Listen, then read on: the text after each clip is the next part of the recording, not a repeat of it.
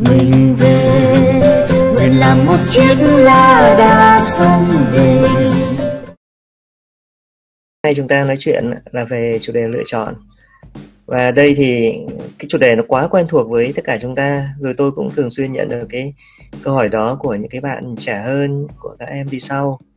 Và đúng là uh, cái cái mối quan tâm của các em ấy, về lựa chọn ấy, chỉ xung quanh chuyện là thế nào là được lợi nhất thế nào là thành công nhanh nhất thế nào là giàu có sớm nhất.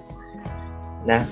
Thường là chỉ xung quanh cái tức là cái cái thước đo của các em ấy, thì nó nó chỉ xoay quanh cái chuyện là có nhiều tiền là có vị trí cao nhất. Nhưng mà suy cho cùng thì đấy chỉ là một trong những chiều kích của cuộc sống và có khi là chiều kích đôi khi không phải là quan trọng lắm. Ví dụ như vào thời điểm này chẳng dịch uh, covid 19 đang tràn lan chẳng hạn thì cái sức khỏe là cái quan trọng nhất chứ không phải là uh, vị trí cao là quan trọng. Đấy nhiều người bỏ bỏ vị trí giám đốc bệnh viện chạy chẳng hạn là để có được cái gì? Cái bình an cái sức khỏe cũng có những người như thế.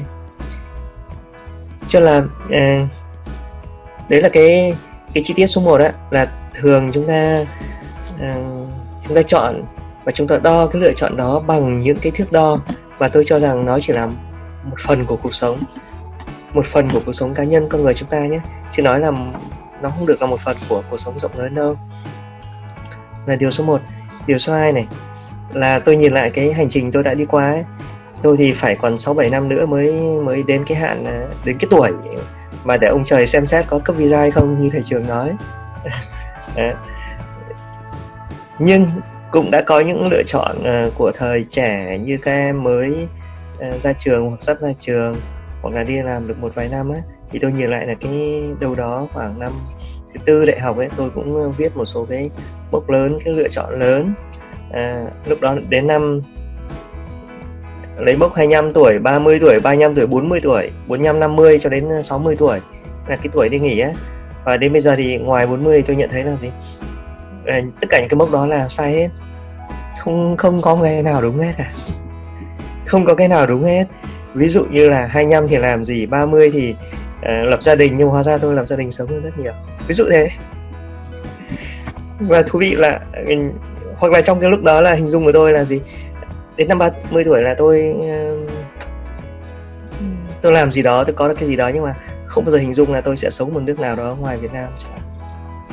Điều đó nó ngụ ý rằng những cái lựa chọn mà chúng ta đưa ra ấy bất kể tuổi tác nhé ngay cả bây giờ tôi cũng vậy là các bạn trẻ hơn ấy, cái lựa chọn mà chúng ta đưa ra tại một thời điểm ấy là nó bị giới hạn nó bị bị giới hạn bởi trải nghiệm của chúng ta ở trong quá khứ. Mình mình chỉ đi đến cái khúc đấy mình chỉ có cái trải nghiệm đó mình có kiến thức đó mình trải qua các cái vị trí đó cho làm. Cái lựa chọn của mình nó ở phía trước nhưng mà vô tình nó bị gì đấy nó bị giới hạn bởi những thứ ở phía sau mình, bởi những chặng đường mà mình đã đi qua. Điều đó có nghĩa là lựa chọn đưa ra ở bất cứ thời điểm nào á, thì bao giờ cũng bị chi phối bởi những thứ chúng ta đã đi qua trong quá khứ. Tức là lựa chọn của chúng ta bị giới hạn bởi chính quá khứ chúng ta. Điều này là điều chắc chắn. Lựa chọn của chúng ta bất cứ thời điểm nào cũng bị giới hạn bởi chính quá khứ chúng ta. Thế bây giờ nó xuất hiện hai vấn đề. Một là quá khứ chúng ta thì bao giờ cũng nhỏ bé hơn quá khứ của cuộc sống. Trải nghiệm của anh làm sao mà anh, anh anh nó chỉ là một phần rất nhỏ trong cuộc sống. Cho nên là gì đây? Là khi mà vào thực tế thì những cái lựa chọn của cuộc sống này này của người khác hoặc của các yếu tố bất ngờ ngoài cuộc sống nó sẽ nhấn chìm cái lựa chọn cái hình dung cái tính toán của anh. Rất dễ xảy ra chuyện đó nhé. Rất dễ cái tính toán của mình. Nhưng mà đến cái lúc ngày ấy giờ ấy, nó không xảy ra như thế. Bởi vì nó diễn ra một cái lựa chọn khác một cái thay đổi về chính sách thay đổi về dịch bệnh như thế này chẳng hạn. Đấy. thay đổi về kinh tế thay đổi về môi trường thậm chí thay đổi về chính tâm sinh lý của mình. Chính trạng thái con người bên trong của mình nó làm cho cái lựa chọn nó trở thành không còn ý nghĩa nữa. Cho là khi mình đưa ra một lựa chọn thì cái lựa chọn đó thường xuất phát từ trải nghiệm của mình quá khứ của chính mình. Cho nó nói một cách khác là gì? Mình luôn bị giới hạn bởi quá khứ của mình của chính mình. Nhưng mà cuộc sống thì rộng hơn quá khứ của một người. Và tương lai của chính mình thì cũng rộng hơn quá khứ của chính mình rất là nhiều. Chân trong lúc đưa ra lựa chọn này, vấn đề không phải là tính toán là kỹ xem cái lựa chọn nào là tối ưu cái nào là mang lại nhiều tiền nhất cái nào thành công nhanh nhất. Mà quan trọng ở chỗ một là chúng ta giữ được cái sự tinh tế giữ được sự tỉnh táo để mình cảm nhận được cái cái dòng chảy của cuộc sống ở bên ngoài. Cái dòng chảy của cuộc sống bên ngoài tại vì cuộc sống bên ngoài nó sẽ rộng hơn cuộc sống của mỗi cá nhân. Cái thứ hai mình cảm nhận được cái dòng chảy của tương lai cái dòng chảy của xu hướng. Thì khi đó là gì đây? Là mình sẽ phần nào phá bỏ được cái giới hạn do sự hạn hẹp của đời sống cá nhân sự hạn hẹp trong trải nghiệm của cá nhân. Đó. để để mình không rơi vào cái tình trạng là luôn chạy theo luôn hụt hơi và luôn sai là điều số 1 điều số 2 ấy, quan trọng ấy, là không phải những tính toán. Vào lúc lựa chọn là phải tính toán kiểu gì cũng sai kiểu gì cũng sai. Các bạn cứ thử tính xem là mình sẽ đi làm ở đâu rồi mình sẽ lấy ai chẳng hạn. Kiểu gì nó cũng sai hết. Cứ thử mà xem. Ừ. thế thì trong quá trình lựa chọn đó là cái cái quan trọng hơn nữa là gì? Là cái cái tham chiếu đến những giá trị hoặc thấp hơn là những nguyên lý thì nó sẽ có độ bền vững lâu dài hơn. Đó tôi chọn thế bởi vì nó nó phù hợp với hệ giá trị sống của tôi, hay phù hợp với các giá trị sống của thời đại, hoặc nó phù hợp với các nguyên nguyên lý sống của tôi, hay các nguyên lý vận hành của thời đại. Hơn là phù hợp với những tính toán hoặc những quy định rất là chi tiết. Ý tôi nói rằng là trong quá trình lựa chọn đó thì bên cạnh cái sự tỉnh táo mà chúng ta mong đợi để mình có được một lựa chọn đúng.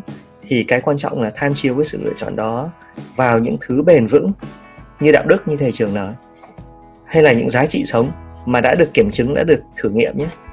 Ví dụ như trong kinh doanh nhà có một cái giá trị là make value, tạo giá trị. Khi anh cứ tạo giá trị thì anh tin rằng là có thể nó nó không đến nhanh nhưng nó nó bền vững. Đấy, chỉ tham chiếu đến các cái giá trị thay vì những cái tính toán cụ thể thầy cũng uh, xin phép vài phút uh, được uh, nói một cách đơn độc trước khi thầy nhường lời cho thầy giáo Văn Dương và uh, cô Thu Lại. Uh, uh, thứ nhất đó, là các em nào nghe thầy thì phải nhớ một điều là các em nhìn sai cái sự lựa chọn rất là nhiều uh, và uh, các em chọn môn như là các em nghĩ rằng uh, tôi học toán hay là tôi học lý hóa hay là tôi học lịch sử hay là gì đấy nó sẽ uh, nó sẽ giúp cho các em kiếm nhiều tiền. Uh, cái cái đó nó không có đúng tí nào. Uh, chốc nữa thầy sẽ giải thích là mình kiếm được nhiều tiền uh, cho dù là đồng tiền nó quan trọng cho mình chăng nữa đi mà cái này thì nó không đúng hẳn. Thế nhưng mà cho dù là mình rất là quan tâm về đồng tiền thì không phải như thế mà mình tạo ra cái tài sản của mình đâu. À, đây là cái kinh nghiệm của một người đã từng giàu. Ờ, đã từng nghèo đã từng phá sản và đã từng lập lại cái tài sản của mình. Cho nên là uh, mỗi lần như thế đó thì uh, thầy thấy rằng là cái tài sản đó nó là một đối tác rất là nó, nó không đi tới bằng bằng cấp mà nó cũng không đi tới bằng à, cái gì mà mình tưởng đâu. À, đấy là cái chuyện trước nhất. Cái chuyện thứ nhì đó là cái à, ý nghĩ của các bạn trẻ về tuổi tác hồi thầy à, mới à, 16 tuổi thầy đi xem thầy tướng à, với thầy số đi cùng với bố thì thầy bảo rằng là bố ơi bao giờ con trở thành bộ trưởng? À, bao giờ con làm quan? À, và giấc mơ đó là giấc mơ rất là bình thường của những đứa mà 16 17 tuổi. Chẳng có gì đáng chê trách cho nó cả. Thế nhưng mà thật sự ra thì các bạn quên đi à, thời nay cái việc làm quan nó làm cái việc chẳng có gì vui vẻ đâu. À, thế là một ở trên thế giới này nó có một ngàn cái nghề cực kỳ là vui vẻ nhưng mà những cái nghề đó đó nó không bắt buộc các bạn phải đi theo một cái um, hệ thống tuổi mà nó nó nó nó nó dẫn dắt các bạn đi qua. Những cái lộ trình mà cái tuổi đó nó không phải là à, một trong những yếu tố quan trọng nhất. Cái quan trọng nhất ở chỗ khác mà chốc nữa thì xin giải bày. Thế thì ờ, thầy chỉ nói thế này thôi là khi mà mình à, 16 tuổi thì mình rất vội vàng muốn hỏi xem năm 22 tuổi mình đã tốt nghiệp đại học chưa? Rồi đến năm 22 tuổi thì mình ờ, rất là xuất sắng hỏi rằng 28 tuổi mình đã làm quan chưa? Thế rồi ờ, ờ, 28 tuổi mình lại xuất sắng mình bảo rằng là không biết 35 tuổi mình đã trở thành CEO chưa? À, cái chữ CEO nó quan trọng lắm. Thế rồi đến 35 tuổi ấy, mình chẳng còn cần biết gì vợ con ra làm sao nữa. Lúc đó mình bảo rằng bao giờ mình trở thành chủ tịch à, hoặc là bao giờ mình trở thành bộ trưởng. Đấy. rồi đến khi 40 tuổi À, đến khi 50 tuổi à, thầy không, không không biết là thầy Giáp Văn Dương đã đã đã, đã 50 chưa thì thầy không biết. Nhưng thầy chắc chắn là cô Thu Lại thì chưa 50 à, à, thế nhưng mà nó có một cái tuổi nó có một cái tuổi mà các bạn nhất là các bạn trẻ bây giờ nhìn thấy hơi xa xôi. Nhưng mà thầy nhìn thì thầy thấy nó hơi xa xôi đằng sau lưng mình. À, đó là cái tuổi à, đi qua cái hạn 49 53 của con người là cái tuổi đó là cái tuổi mà thực sự là mình nhận được trên cái trên cái hộ chiếu của mình, cái visa của ông trời, là mình sẽ trở thành một người như thế nào. Lúc đó mình mới nhận được cái visa. Chứ còn trước đó đó, là các bạn cứ tha hồ mà bay nhảy, tha hồ tự tạo cho mình cơ hội, tha hồ thất bại, tha hồ thành công. Nhưng mà thành công sẽ không bền vững đâu.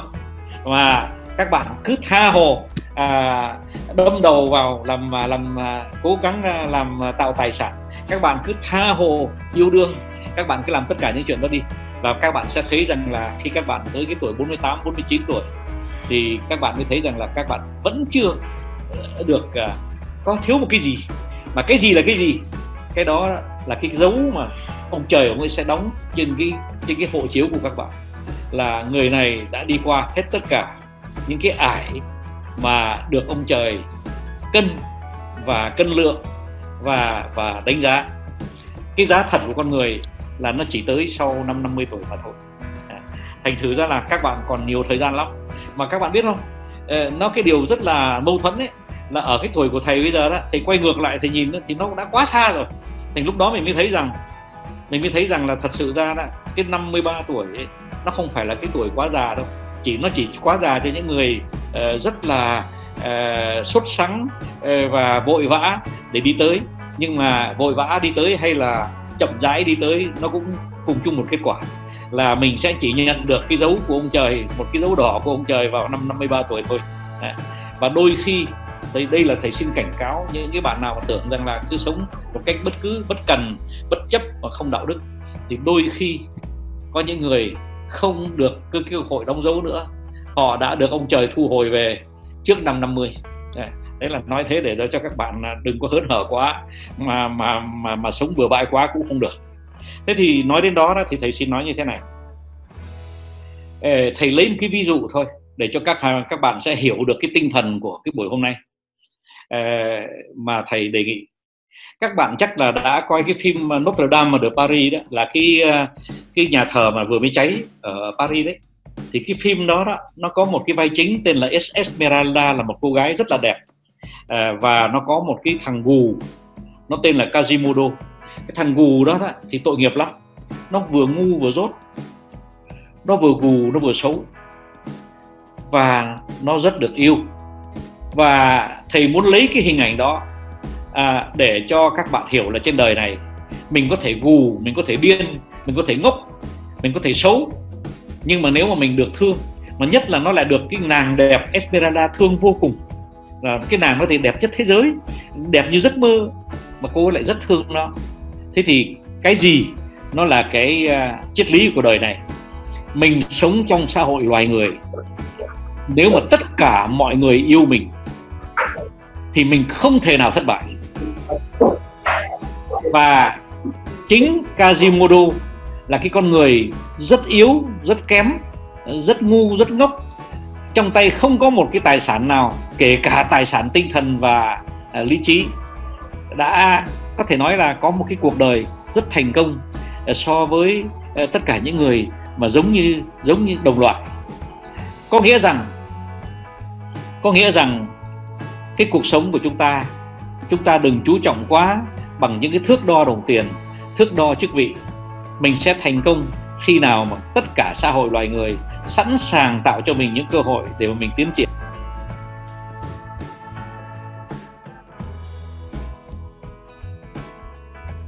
Thế thành ra bây giờ thầy xin nhắc lại các bạn trẻ nhé. Mà cái này đó thì thầy có hẳn tư duy của người nước ngoài. Đấy. thứ nhất là họ làm gì cũng phải có ý nghĩa ý nghĩa thực mới làm. Thứ nhì là họ luôn luôn trung thành và liêm khiết với chính bản thân họ.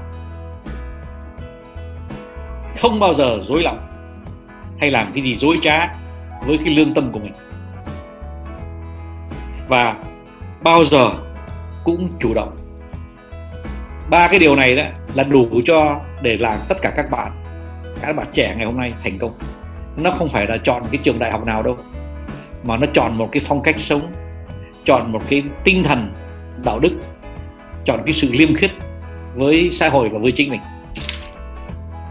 Vâng cảm ơn thầy. Sự liêm khiết uh, sự cam kết tính chủ động và rõ ràng là sự lựa chọn đấy là ừ, hoàn toàn là sự chọn do chính mình khởi xướng thôi đúng không thầy? À, em em muốn uh, được nghe thầy Dương ạ thầy thầy Dương uh, có đồng ý hoặc là có từ chia sẻ thêm chỗ này không ạ? Xin mời thầy. Rồi, cảm ơn Thu Lai, cảm ơn thầy Trường. À, trở lại câu chuyện mà sinh viên nước ngoài á, à, tuổi trẻ nước ngoài khác gì so với tuổi trẻ Việt Nam hay không á, thì từ những trải nghiệm của tôi thì cũng cũng thấy cái nhận định gần giống thầy Trường ở chỗ này. À, tôi thấy rằng là người trẻ nước ngoài á, là trưởng thành hơn so với người trẻ Việt Nam đâu đó khoảng 10 năm tức là cái một một cái bạn sinh viên một cái bạn trẻ của nước ngoài khoảng 20 tuổi ấy, thì cái độ trưởng thành của các bạn ấy là bằng gì? Bằng cái người Việt Nam đâu đó khoảng 30 ngoài 30 thậm chí là bây giờ có cả một thế hệ uh, những em bé tuổi 30 cơ. Nên rằng rất là nhiều những người trẻ bây giờ là 30 tuổi chưa trưởng thành đâu. Tại vì 30 bây giờ là những em sinh năm 90 tức là những người mà sinh ra khi đời sống kinh tế vừa được cải thiện nhà bắt đầu có người giúp việc. Đó đi học uh, thì có bố mẹ đưa đón rồi là về nhà có người giúp việc chăm sóc để trở thành những em bé tuổi 30 nhưng chuyện đó là một hiện tượng có thật. Cho nên bây giờ à, uh, 30 tuổi chưa chắc đã trưởng thành mà ví dụ đàn ông Việt Nam chẳng nhé là chỉ trưởng thành sau khi có gia đình. Nhưng mà cái người người trẻ nước ngoài ấy, là 20 một sinh viên ở nước ngoài 20 tuổi là người ta trưởng thành lắm. Cho nên tôi thấy rằng từ cái trải nghiệm của mình ấy, thì những người nước ngoài họ trưởng thành sớm hơn so với người trẻ Việt Nam khoảng 10 năm khoảng 10 năm. Và lý do là từ những điều như thầy trường nói là điều số 1 à, cái thứ hai nữa là gì? Cái này không chỉ với người trẻ mà còn với tất cả với tất cả à, người Việt nói chung á. Là người Việt làm cái gì cũng giỏi giỏi lắm. Làm giỏi đẹp thẩm mỹ có thể nhanh trong hoàn cảnh nào cũng thể làm được. Tức người Việt làm việc người Việt làm việc rất giỏi. Chỉ có một điều duy nhất ấy, là không biết làm để làm gì. Có thể thầy trường ấy nhận ra cái người người Việt Nam mình là rất là khéo tay học rất là nhanh làm gì cũng thể làm được nhưng mà chỉ có một chuyện là không biết làm để cái đó để làm gì thôi. Ai bảo cũng làm nhưng mà không biết là làm để làm gì. Đấy.